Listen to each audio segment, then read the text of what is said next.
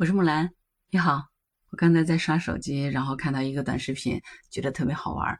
讲什么的呢？就是他就有一个九零后的爸爸，这个爸爸姓李，他给他自己刚出生的孩子呢取名叫礼部尚书，木子李，否定的那个部，尚书就是过去古代的那个官职，听起来就是礼，但是不是尚书。还是挺有创意的哈，一个谐音梗。但是再仔细听呢，又感觉是礼部尚书，是礼部的那个尚书，是一个很大的官的名字，是吧？有没有觉得其实这个家长还蛮有创意的？他其实为什么起这个名字？呃，就是不想让孩子起重名了。有时候想想也是哈，我们小的时候不是有挺多重名的？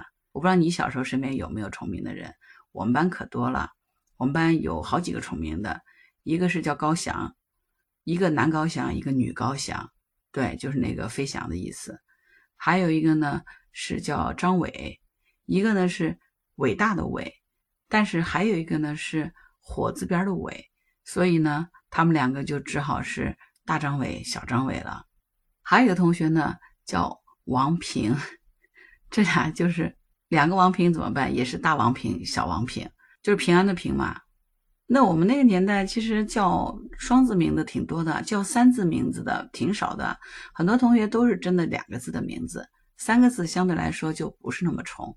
重名的多数都是两个字的，因为我们那时候比较流行起单名，起双名的人不多，所以你看那个年代我们重名的挺多的，对吧？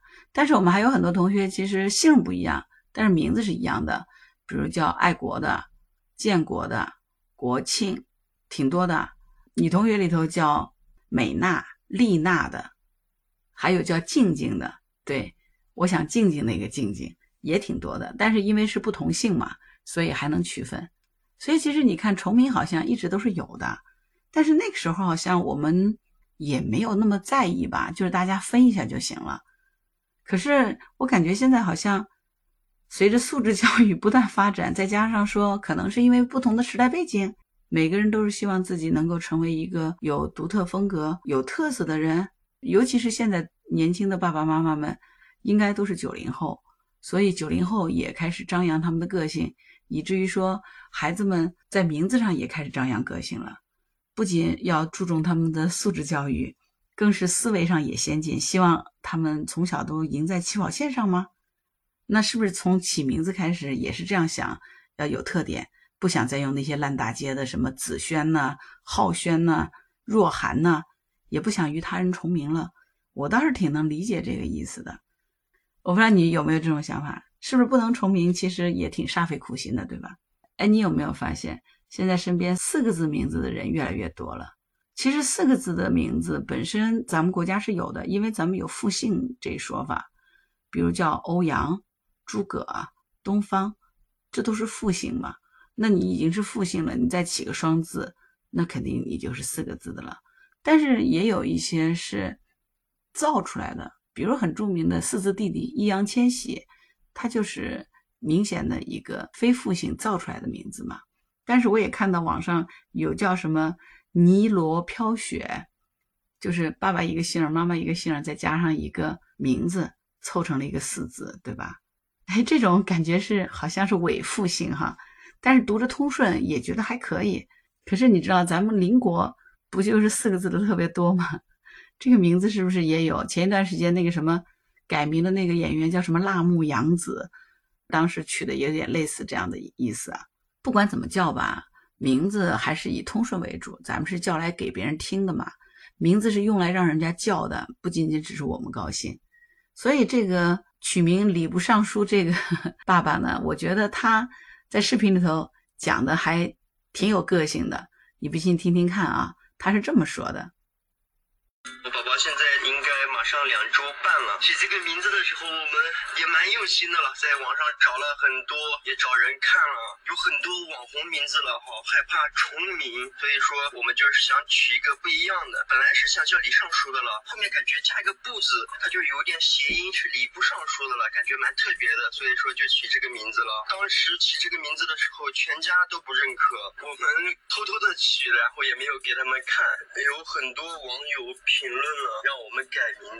大家也是好心吧，谢谢大家关心。目前还没有打算换名字。怎么样？是不是特别有个性？虽然有很多网友都跟他建议，但是他的回复是：我觉得挺好的，我不打算改。那你说，作为父亲，他给他的孩子取名，取这样的“礼部尚书”这个名字，他有没有他的权利呢？还他是真是有哈，因为根据咱们国家民法典的相关规定，公民是有自由选择使用什么样的姓名的权利，也有自由选择不使用什么姓名的权利，只要不违反这个公序良俗。这句话什么意思呢？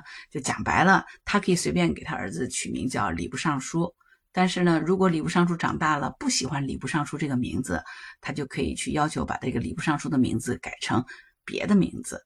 只不过说呢。这个要注意到的一点是，他在改名的过程里面肯定会遭遇的非常多，因为他曾用名的缘故，要产生更多的麻烦的手续，这个是毋庸置疑的，对不对？你有没有这样的经验？如果你曾经有个曾用名，觉得幼儿园可能还好一点，但是一旦上小学，其实最好就不要轻易的给他改名了，因为这个是。对他的整个学业学籍是要受影响的。虽然是可以改名，只要取得证明就行了，但是真的就会比一般的没有改的名字会产生很多的麻烦。所以这就是为什么我们其实每个人都可以改自己的名字。咱们国家的民法典赋予我们每个公民的权利嘛，是吧？为啥咱们不去改名字？其实就是怕麻烦嘛。如果我想把我的本名改成木兰，那我得跑多少部门啊？我得证明木兰。曾经是谁谁谁？这个曾经的那个我，银行的证明啊，学校的证明啊，学历的证明啊，驾照等等等等，一切都得跟着去改和变更。它并不是一个你光改掉你的身份证这么简单的事儿。你的身份证和户口本上改名字只是第一步，你接下来是要把所有你曾经用过的那个名字全部要改成木兰的话，我估计我得跑个把月，那都算是短的。我估计可能得小一年时间吧。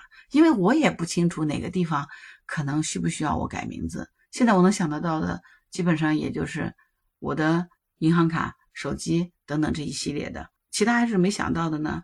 那你只要是曾经用过原来的名字，你要改成木兰，你不都得到处跑吗？所以呢，想想算了，省点麻烦，别改了，对不对？好，所以呢，这就是为啥，因为不想重名。李先生给儿子取名叫礼部尚书，觉得特别棒的一个名字，很独特，他很喜欢。可是网友的留言却说呢，这个孩子真倒霉，不能让孩子输在起跑线上，可能是咱们很多做父母的信奉的真理。但是现在应该也有越来越多的家长对这个提出了质疑的啊，怎么样能够从名字当中显出自己的独特性？在我的理解，也是另外一种变相的不让自己的孩子输在起跑线上。因为从名字开始，我就要让我的孩子成为一个特别引人注目的、与众不同的人，而不是要淹没在茫茫人海当中，甚至说可能跟别人重名了。所以呢，就是很多父母可能在起名的时候，就不再满足于两个字、三个字了，而是用四个字做了尾复姓，对吧？我有个同学，原来他叫杨柳依依，是为什么呢？因为他爸爸。姓杨，他妈妈姓柳，把爸妈的名字举到一起，他叫杨柳依依。这个依呢是那个单人边那个依，还表示说他爸爸和妈妈两个人是相依相偎，要走一生的。依依这个孩子呢，是他们共同的爱情的结晶。我就觉得像杨柳依依这样的名字呢，就真的又美又独特，而且也不违和，是吧？但是你说这个礼部尚书，虽然谐音是礼部尚书，听起来好像。挺特别，又给人一种很高贵的感觉。我相信这个李先生也是思索了很长时间想出来的，觉得是个好名字。可是呢，网友却纷纷表示，这个孩子要长大了就会被同龄人取笑的。你这个父母心可真大。还有的网友就说，这一听这名字就知道这个孩子长大是不爱读书。这父母咋想的？为啥呢？因为我们除了谐音叫礼部尚书之外，礼部尚书这个名字，它是用的是那个。不是的，不，它是表示否定。那从这个字义上来看呢，就是这个礼不是一个上喜欢读书的人。那就是说，这个孩子从生下来开始就不喜欢读书了。你说这爹妈咋想的嘛？哪有爹妈不想让孩子读书的呢？是不是？当然，也有的网友说，哎，的确是朗朗上口，就是从听感上来说，就一下子就记住了。当然，家长是觉得我千金难买，是吧？觉得挺好。可是呢？这个四个字虽然是更加新颖了，还不会轻易的和他人重名，但实际上没有一点点不利的部分嘛？我觉得其实可能要慎重想，因为第一呢，首先他写字得写得多，礼部尚书肯定要比礼尚书或者礼不上 这种 要或者李书这样子要写的多，对吧？咱们小的时候是不是都有这样的一个体会？特别讨厌平常写什么卷子就要比别人多写几个字儿，是不是？咱们特别羡慕那个字儿比较少的那个同学的名字。我小时候就特别羡慕，我有个同学，他叫丁兰，兰呢就是兰花的兰，所以他每次写名字可快了。而我的名字特别复杂，而且还是三个字的，所以每次我都要写半天。我小时候就特别羡慕他，为什么我不能叫丁兰呢？就特别想改成他的名字啊。前两天不是有一个视频吗？就是有个小姑娘跟她爸爸哭诉，要求把名字给她改成叫鱼儿，因为她每次考试写作业要写自己的名字，写好多笔画，她太讨厌了，她不喜欢，所以她就哭着跟她爸爸说要把她的名字改成叫鱼儿。所以你看，孩子的想法和我们父母的想法真的是不太一样的。我觉得做父母是不是咱们也应该要积极的改变一下自己的思维啊，不再局限于自己的思维和格局，把目光放得更长远一点。名字嘛，毕竟是拿来被别人叫的，除了寓意好之外，能够让别人觉得使用起来没有什么歧义，然后让孩子的这个身份认同得到更加一致的这个状态。可能是更重要的啊！当然，这是我的一家之言啊。我就希望我的小孩他的名字写起来他不复杂，同时呢也不会因为这个缘故让别的同学叫起来有什么歧义而取一些什么外号给他，徒增他的烦恼。我不知道你怎么想啊？我反正小的时候最讨厌别人给我起外号了。但是真的班上就是有一些同学莫名其妙，他就喜欢给所有的人起外号，而且起各种各样的不同的外号。从某种意义上，我觉得外号都不如自己的名字好听。那个外号多多少少都会放大或者凸显你的一些特点，而且这些特点有可能是缺点，是你特别在意的部分。那长期以来，总有人用外号来叫你，是不是就等于从心理上也让自己有压力和负担呢？我相信这个。礼部尚书的同学，将来如果在学校里头，肯定会遇到同学对他的这个取外号啊、谐音梗啊、嘲笑之类的。光顾着好听不好认也不好记是不行的。所以其实名字就是我们一生的代号了。如果我们自己的名字都起得奇奇怪怪的，然后我们自己都觉得别别扭扭的，其实它对于我们的整个人心理的成长是有负面的作用的。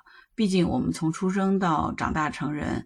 成为一个心智齐全、成熟、独立思考的人来说，我觉得基本上可能要经过二十年左右的时间，甚至于更长。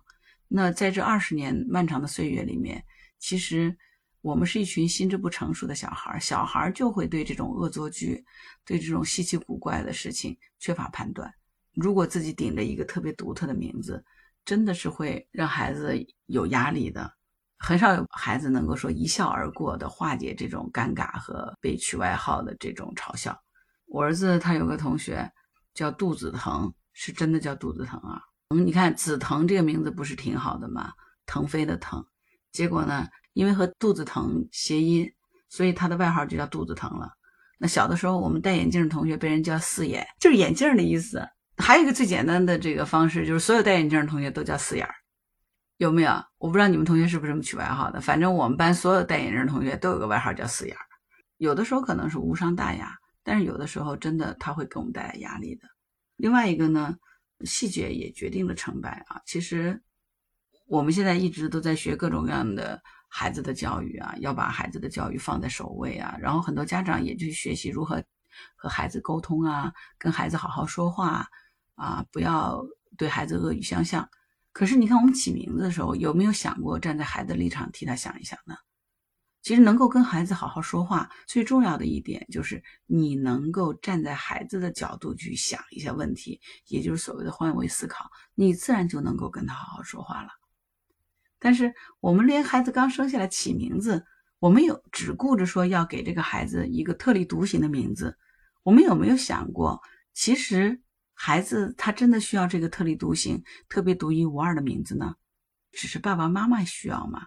我们跟孩子商量过吗？那孩子如果将来不喜欢，他有权利把他的名字给改过来吗？否则他因为这个名字在学校遭受到的一切同学的嘲笑和冷眼，是不是都得他去承受呢？那我相信，作为爱孩子的父母，这一定不是你给他起这个名字的初衷吧？对不对？我不知道那篇古文你们还记得吗？不是有一篇古文说，是出笼睡赵太后说，就是父母为孩子计，必将谋之深远嘛？那我们起名字的时候，在寄予了给孩子美好未来的希望之际，是不是也想过这个名字对孩子会产生什么样的影响呢？除了独一无二之外，背后是不是会因为这个名字而承受巨大的压力呢？这个势必是事物的正反面嘛？我不知道这个李先生有没有想过。好啦，所以就这个名字呢，七七八八我们讲了很多啊，这里再讲个故事吧。我生孩子那一年呢。我隔壁病床有一对外来打工的小夫妻，也生孩子。他们儿子比我们儿子晚出生了一天。他们孩子生了以后呢，也很开心。然后那个孩子的爸爸呢，就过来抱着孩子给我看了一眼，还跟我说想请我帮个忙，因为他觉得我好像是一个读过书的文化人。他们两个没有怎么读过书，文化也不高，希望我能够帮忙给孩子起个好听的名字。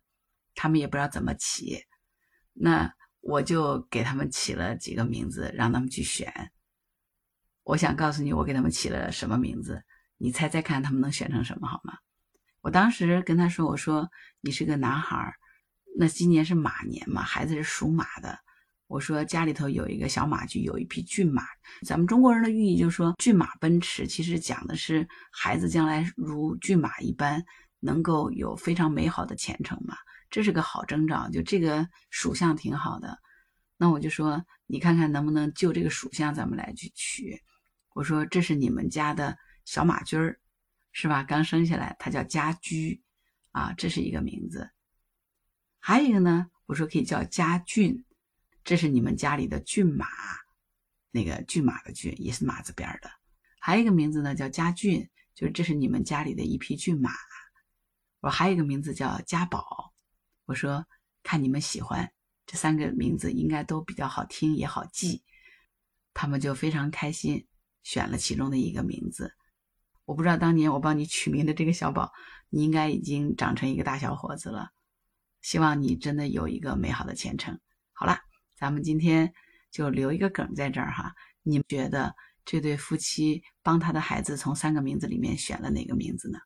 我这个答案我就不说，好不好？如果你们有兴趣。